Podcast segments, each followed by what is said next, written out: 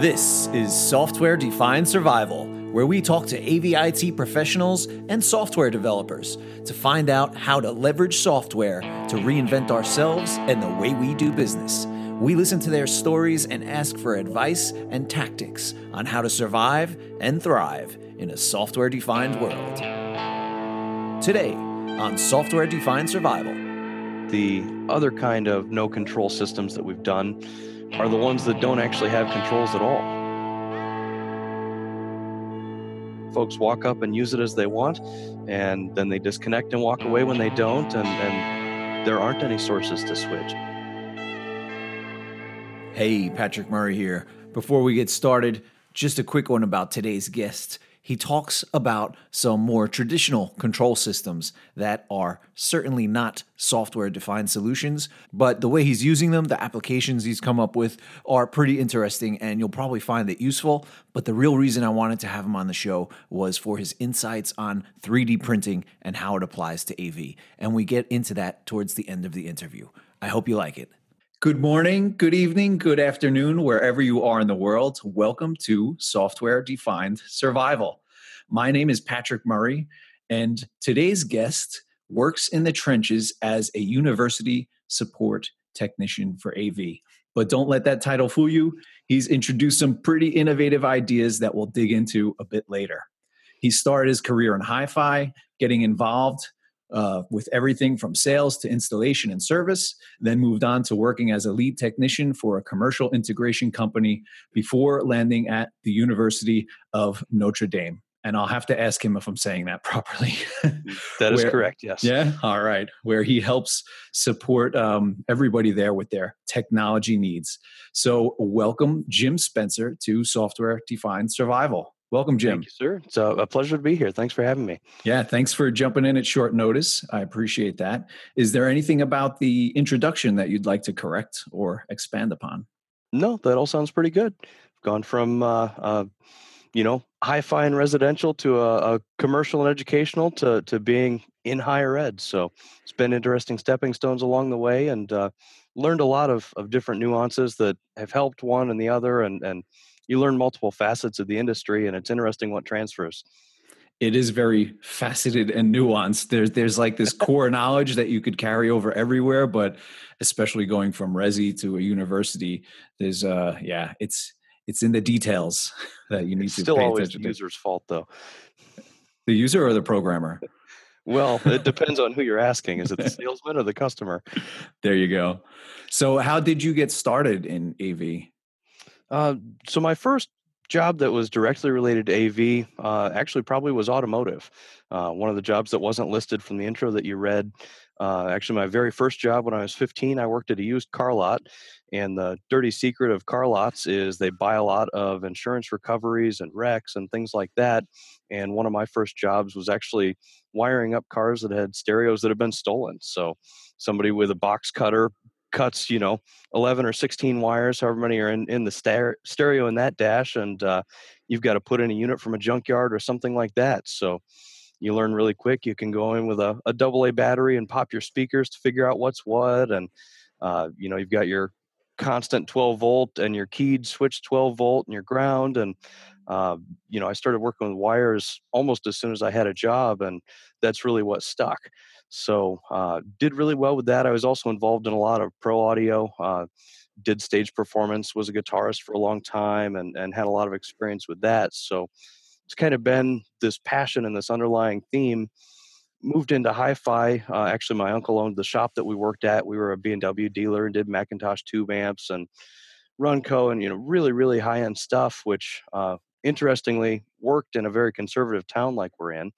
So got a lot of experience there, and uh, also learned a lot of people skills about how to speak with different customers. And uh, I saw people of all different classes and statures and jobs and professions, and and picked up quite a bit of uh, tact that I've used in the industry there, which uh, my uncle retired then, and I moved along to Vista AV that you'd mentioned.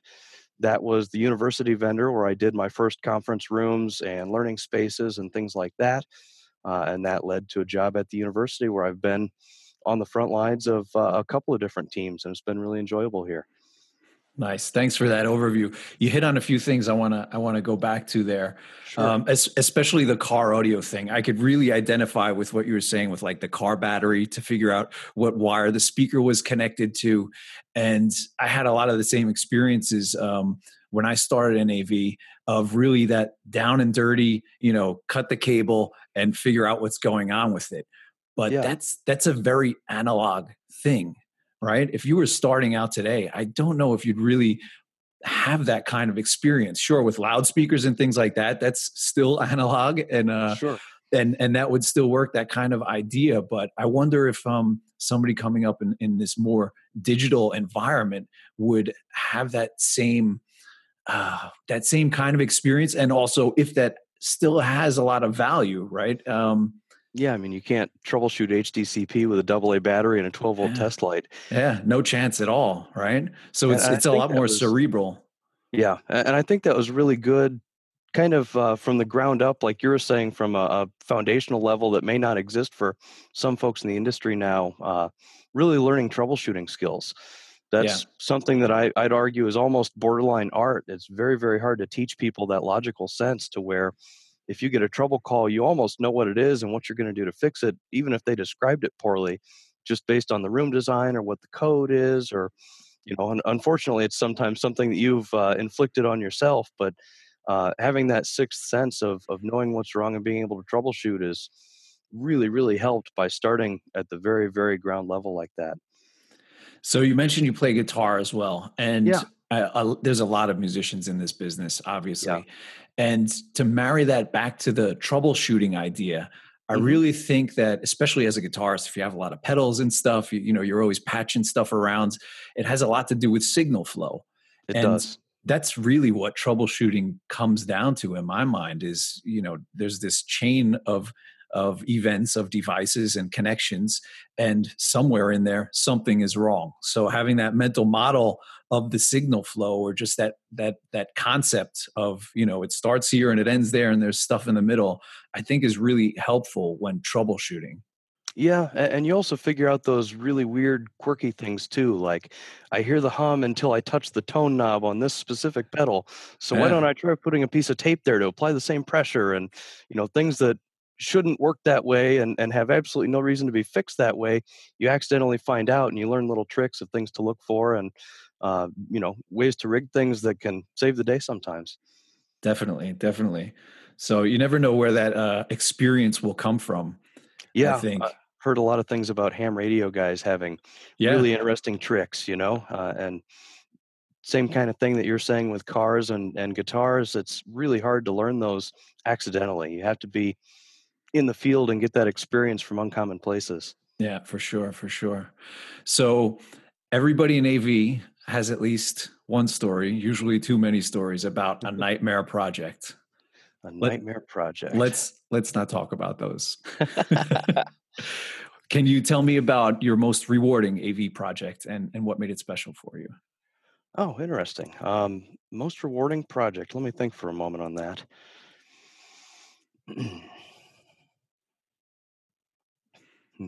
I, I pause because uh, it's not that there's a lack; it's because there's an overabundance. I want to pick one that really feels special. You know, I think that's uh, an exception. For most people, it's easier to pick the uh, the nightmare project. Sure, sure. Yeah, that, that exists far too common, unfortunately. Yeah. Um, I, I, guess I'll just brag on our most recent uh, classroom upgrade. We've gone from systems that include analog only to analog and digital. Uh, until recently, we've offered a VGA connection everywhere, and we decided, you know, let's let's do this right. Let's do this the real way. Let's have a full 4K HDCP2 signal path. We'll go digital only. Um, in fact, I think Intel just dropped the bytes on the chip that even support analog video to where new laptops won't even do that anymore. Um, so we hmm. designed a completely 4K compliant system minus display devices. We haven't gotten there on the actual displays yet. Um, almost all HDMI in, digital switching, HDBaseT, control over IP. We're also adding functions like cameras where we've never had them, so we could do things like this where there's a Zoom call in a room. Previously, that would have been an equipment checkout and, and sneaker net install. Um, so we've really, really been able to roll all the great ideas that we kind of drooled over for the last few years into a system that is affordable and works and and trying to build a, a bare bones program not from a uh, lacking functionality point of view but from a not over constrained point of view.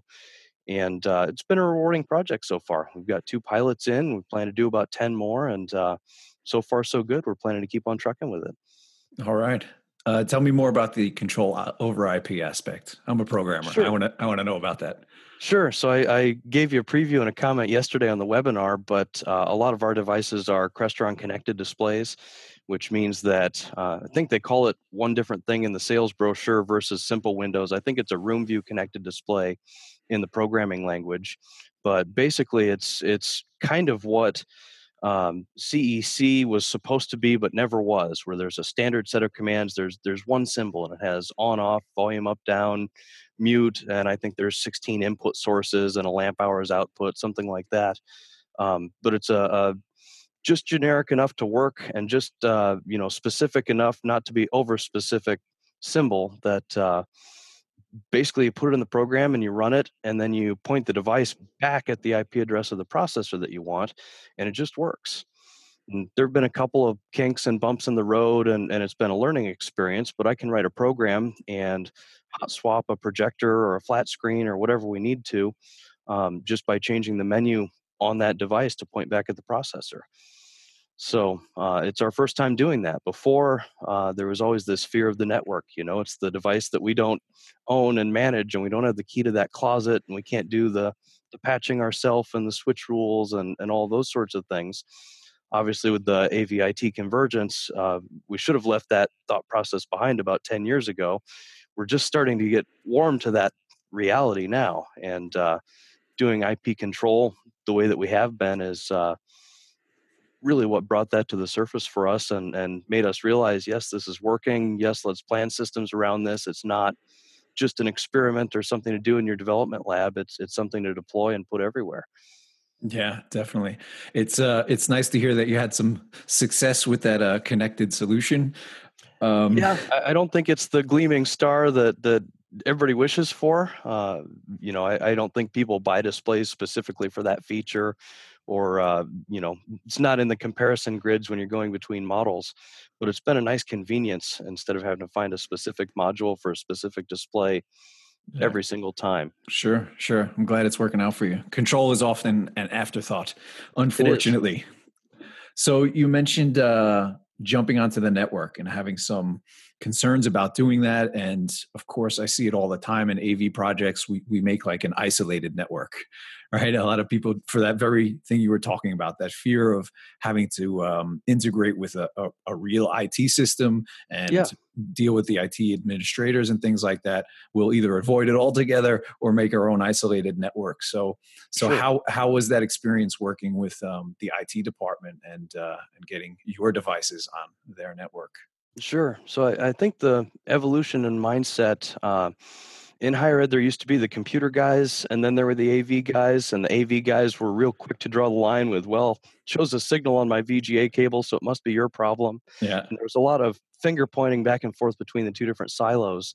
Uh, and it's been that way with networking in a lot of places too. Um, we're really lucky to have great really approachable network guys, but uh, there are also constraints that they have to follow. You know, there's information security to worry about.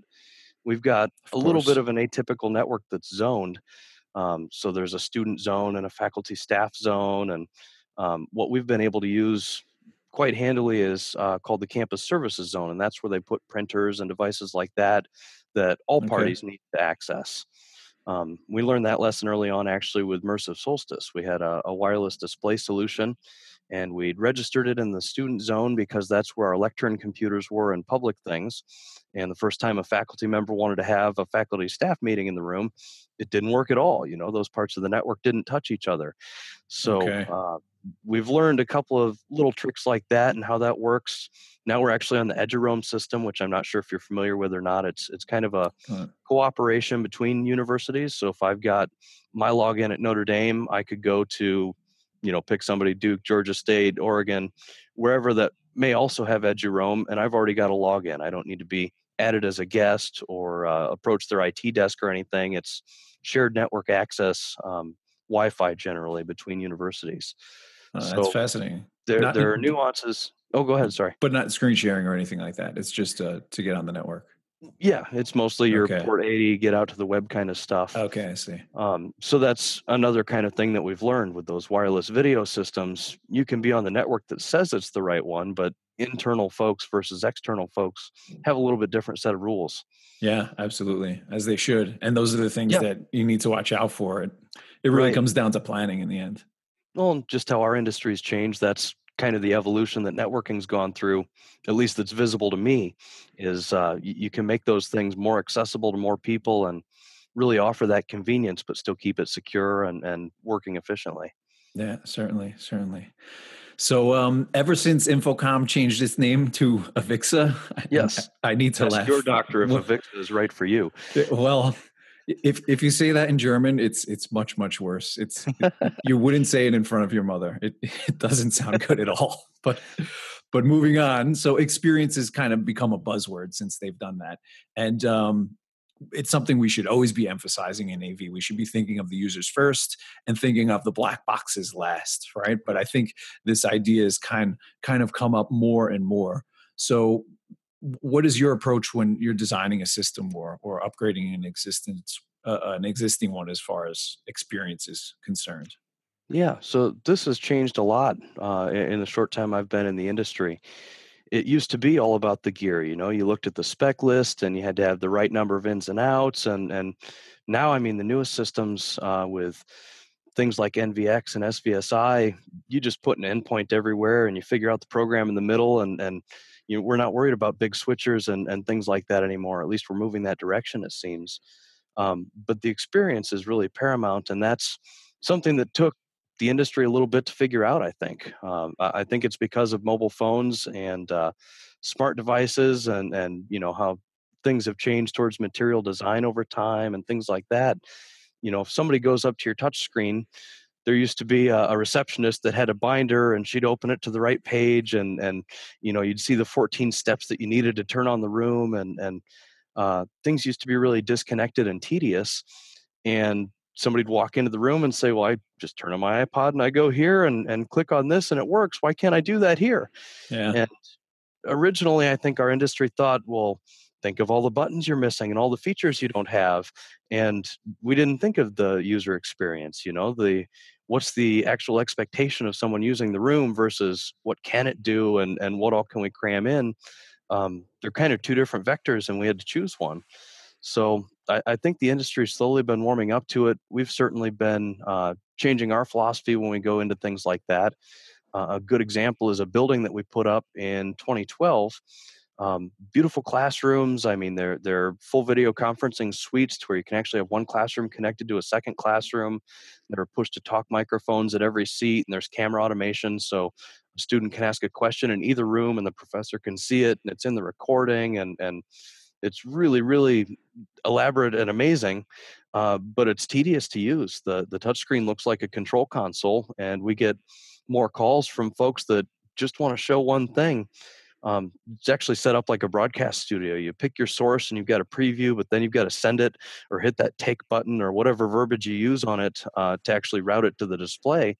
And I don't think that's anywhere else user facing on campus. Um, in hindsight, that's not the way we should have designed those rooms. And the next revision will be really, really simple compared to that. Press on the thing that you want to see and, and maybe that means you want to see it and it should just do that. Yeah that's this uh, flexibility usability trade-off. And you know sometimes there are rooms like that that require that kind of functionality but it almost sounds like a room like that needs to be staffed right? There, yeah. there has to be a technician present to to to it, make it to to operate it because you need that training without it Right, and you can train the folks, but uh, you know we're we're digital natives and we're around this yeah. all day. Uh, we've got a comfort level that the average person definitely does not. So but they have other things on their minds, right? they have a presentation yeah. to make, sure.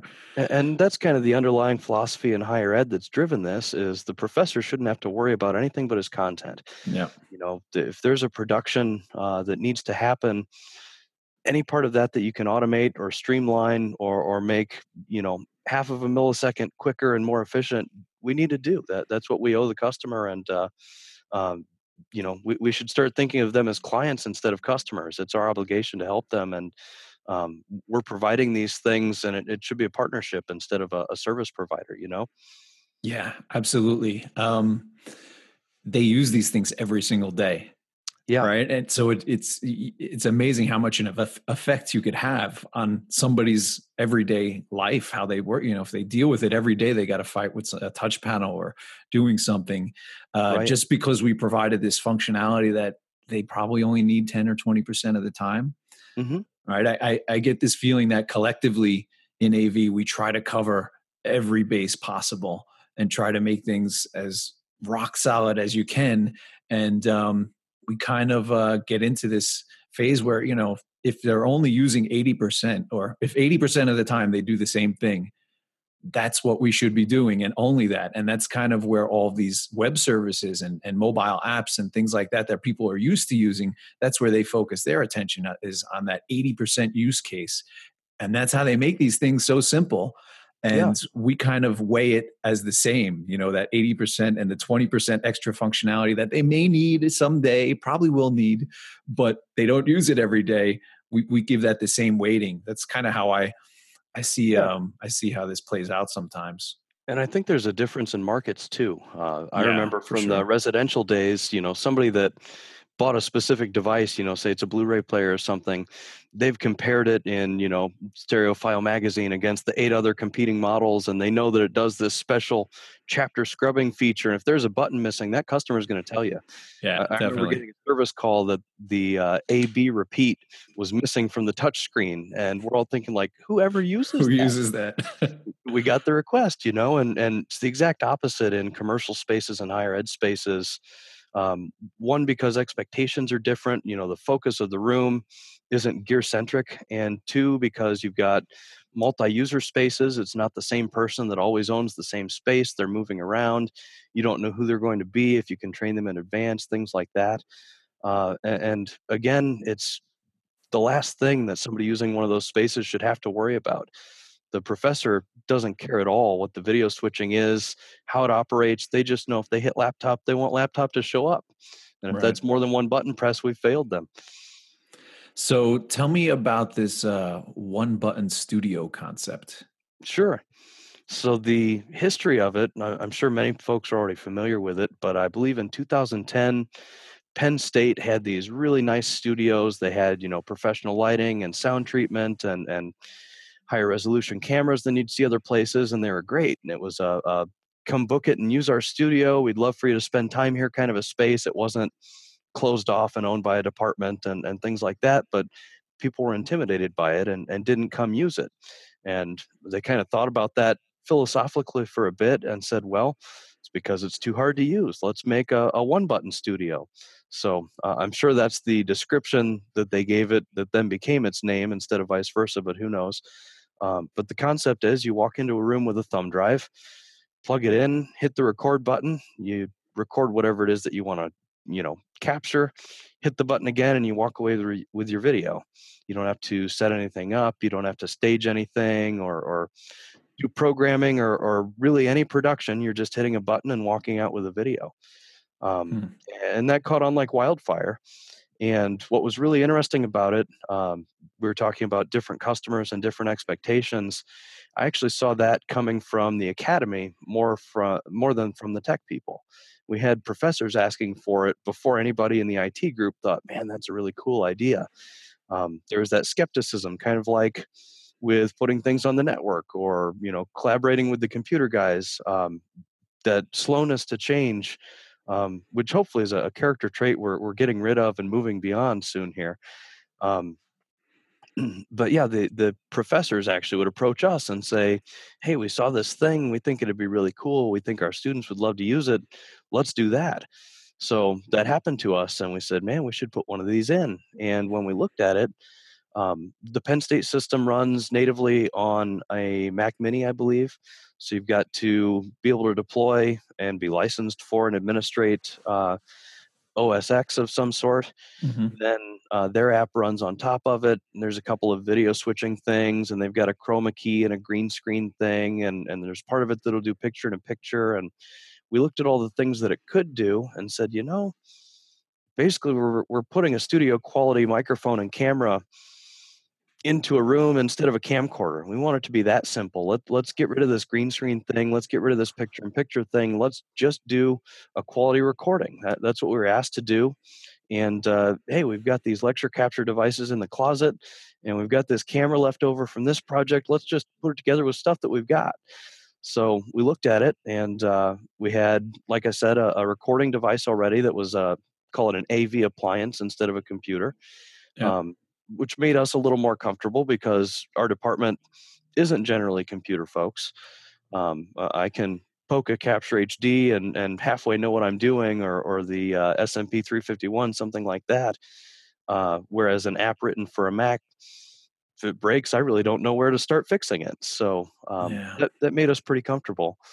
Um, then camera wise, you know, we'd selected different things for for different jobs in the past, but uh, we didn't need a studio quality camera that had 57 little buttons on it and its own menu and its own firmware. And and we said, why don't we just put like you know panasonic makes this can that's uh, or i'm sorry it's a camera that's kind of shaped like a soda can it has no accessible buttons on the outside of it you plug an hdmi cable into it and you get video through that it's it's as simple as that and it just works Perfect.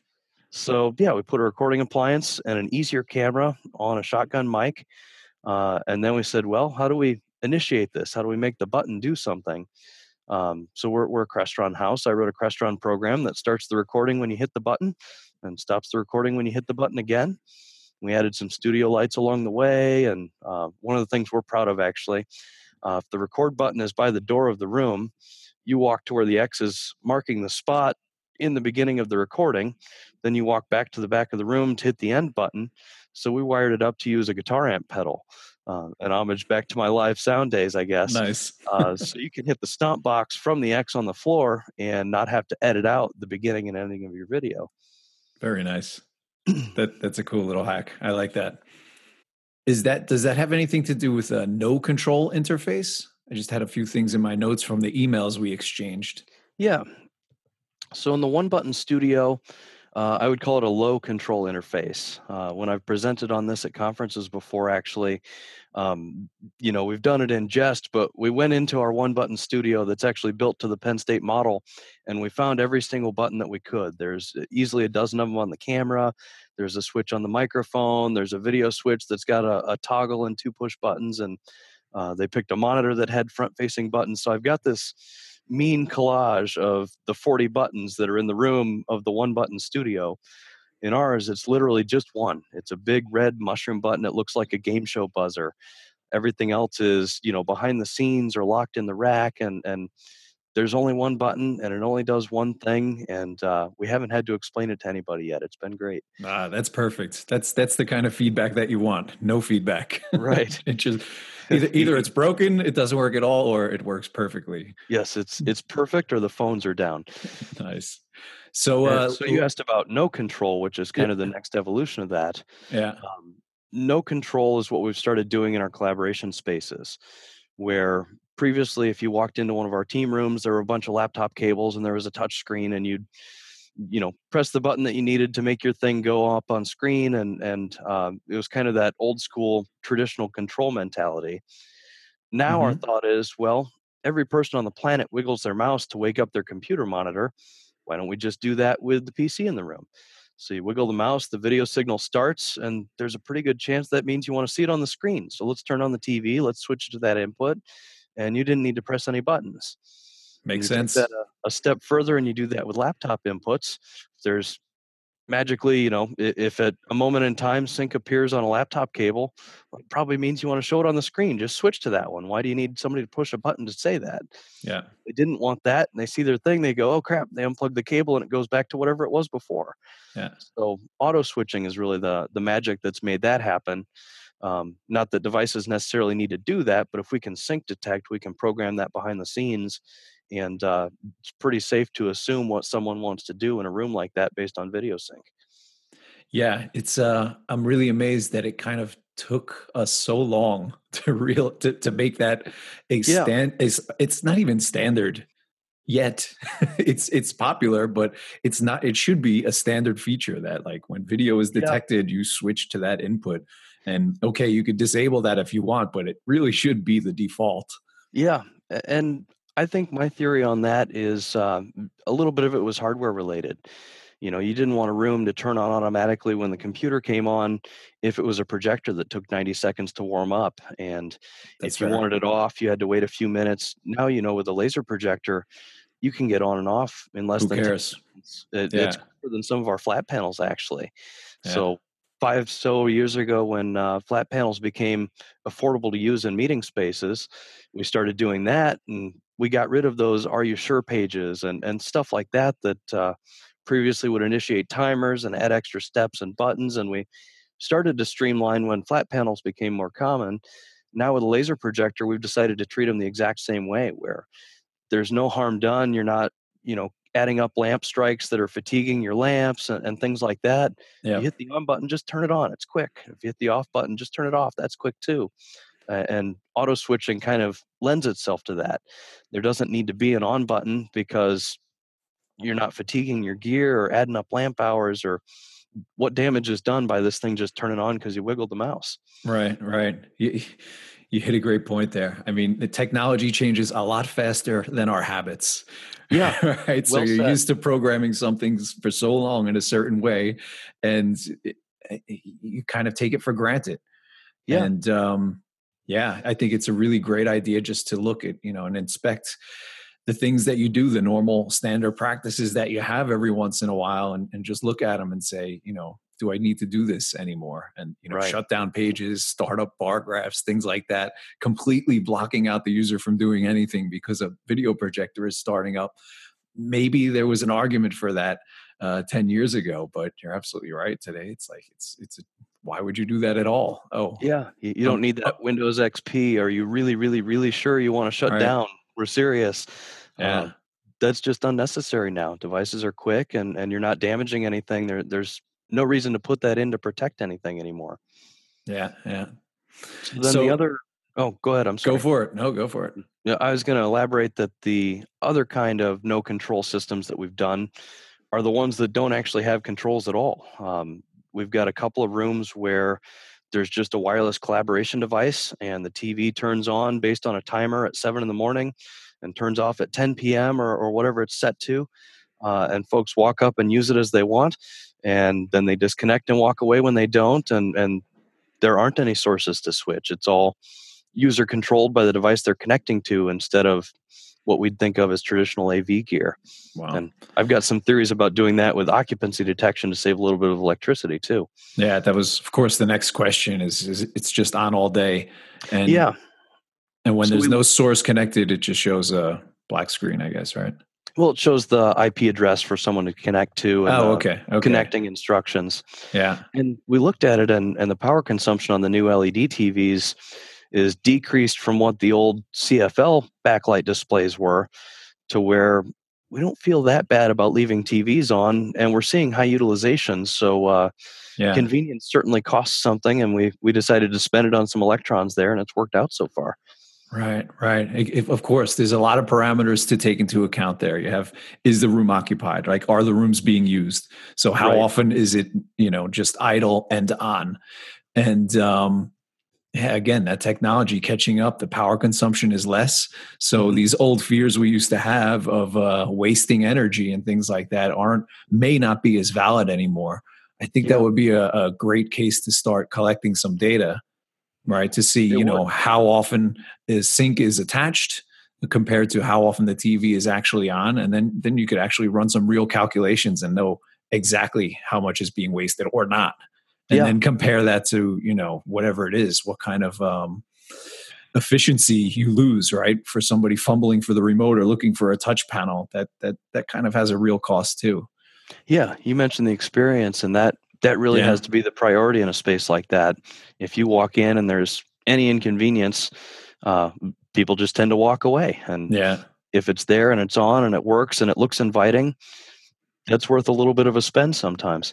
Definitely, and then co- more collaboration happens, which is yeah what and, you're after. yeah, and for the power consumption and efficiencies and things like that, you know, if you weigh that versus utilization, everything's IP connected, everything's got a dashboard kind of a program. There's a way to collect those metrics and, and actually find out. Absolutely. That that's a part of this whole thing that I'm really interested in is is collecting real data on how systems are being used and um and you know making decisions based on that. I think that's uh someplace we could do a lot more as an yeah. industry.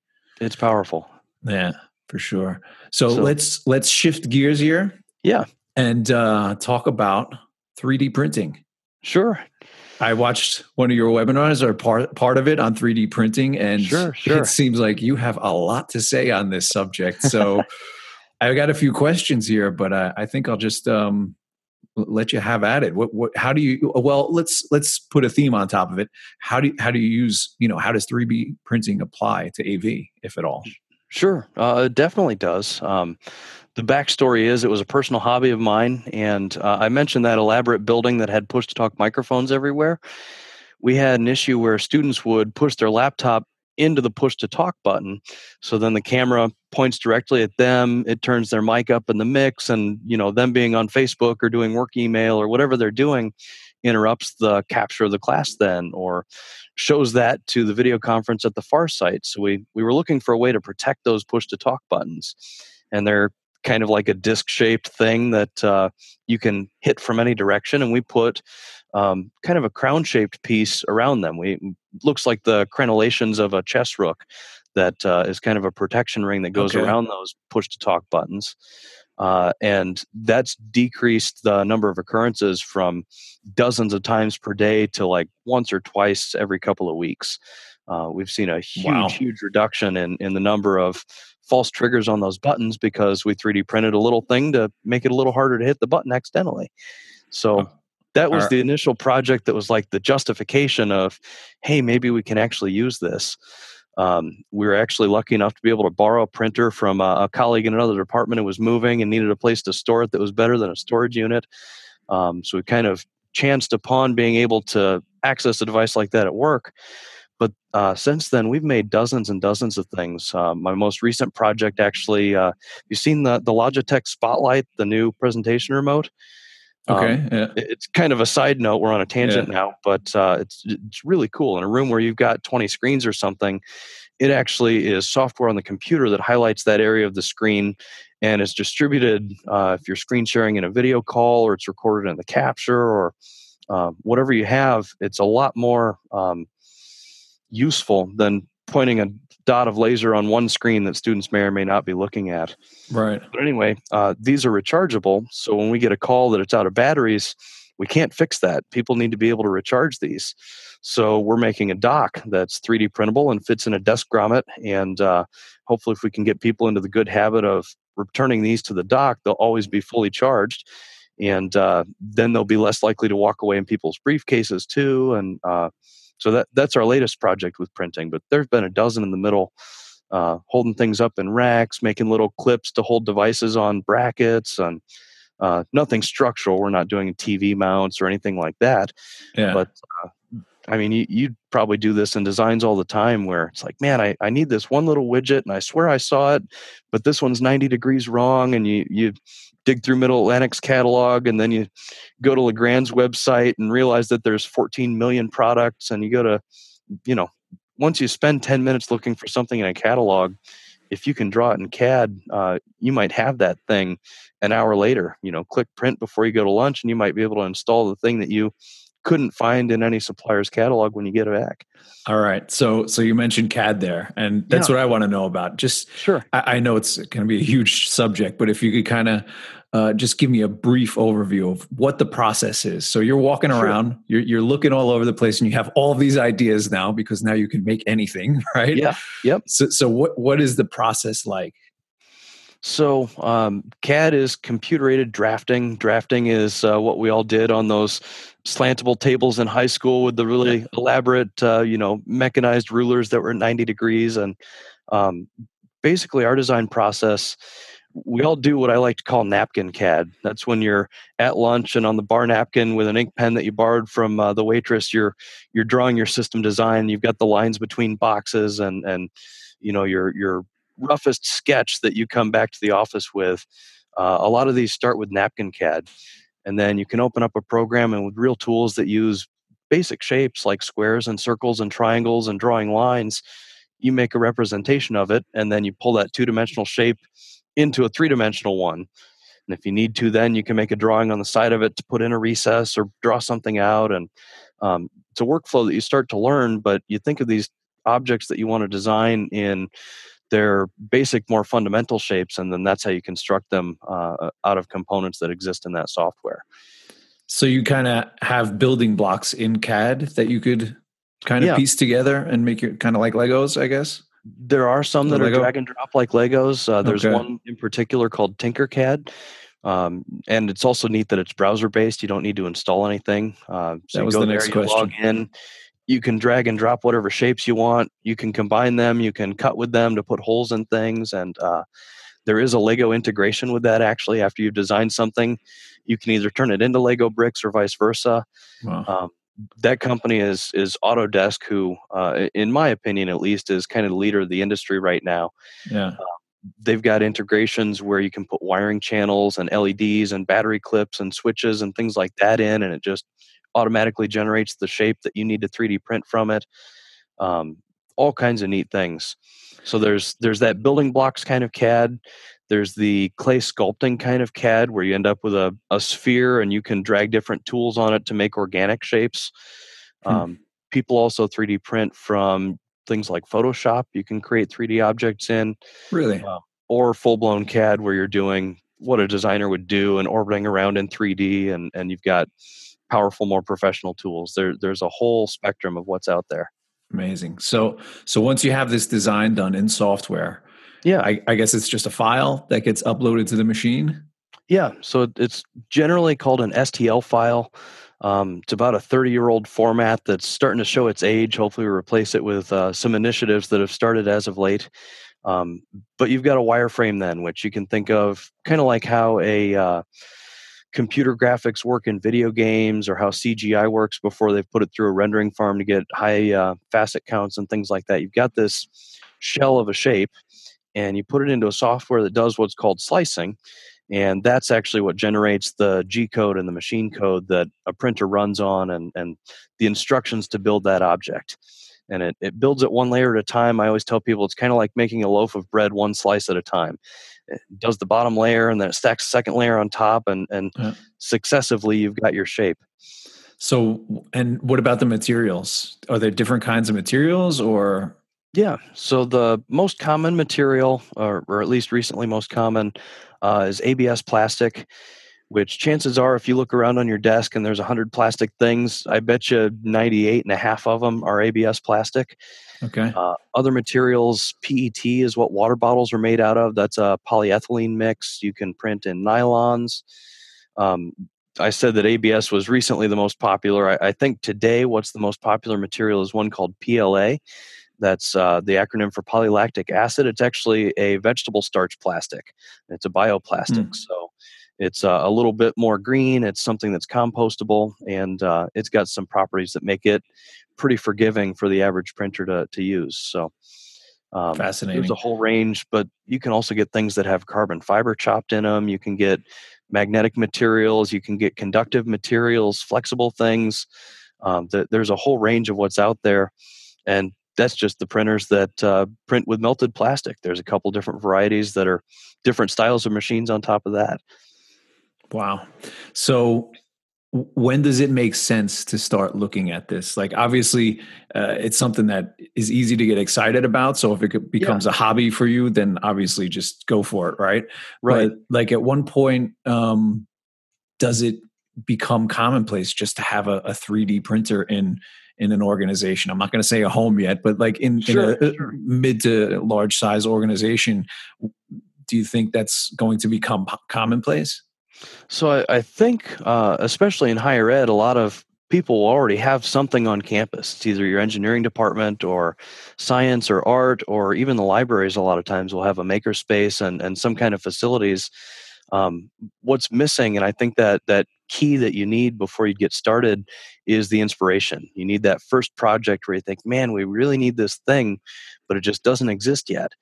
Um, so that that inspiration would spark you saying, "Well, how can we make one?" And, and if you've got a printer on campus, you can probably go use it for a few bucks and, and make your thing, and then you're hooked. Um, it's it's technically called additive manufacturing, but a lot of people have taken to calling it addictive manufacturing. Once you've started, it just keeps going. Uh, you get that mindset, and uh, you know, if, all you've got's a hammer, everything looks like a nail. Uh, but I'll right. tell you, there, there's an awful lot of nails out there. Excellent, excellent. It's uh, really cool. I've got to make the time to look into that someday, or at least get my kids turned onto it and um, see what they come up with. Sure, sure. Well, next time there's that thing, let me know. Right. Well, Jim, it's been a real pleasure talking to you. Uh, going everywhere from AV and user experience down to 3D printing. Uh, this was a lot of fun. It was. Thanks for having me again. If anybody wants to get in touch with you sometime, is there a, is there a good way they could uh, reach out to you on Twitter or anything like that? Uh, yeah, please. Um, honestly, sending an email is just fine. Uh, my address here at Notre Dame's in the directory you can look up, or uh, it's jspence4 at nd for Notre Dame dot edu. All right, Jim. Thanks for being on the show. Thank you. Hey, Patrick here again. Thanks for listening to the show. If you enjoyed this discussion, if you liked what you've heard, if you want to hear more discussions like this, please go to iTunes, leave a review subscribe to the show, send me a comment, get in touch with me somehow, and let me know that you're out there listening. And that'll motivate me to keep doing these shows and get more great guests on. So if you're driving or whatever, ask Siri to set something in your calendar to give you a reminder to go to iTunes and leave. Thanks a lot. Thanks for listening to Software Defined Survival. For transcripts and show notes, go to softwaredefinedsurvival.com.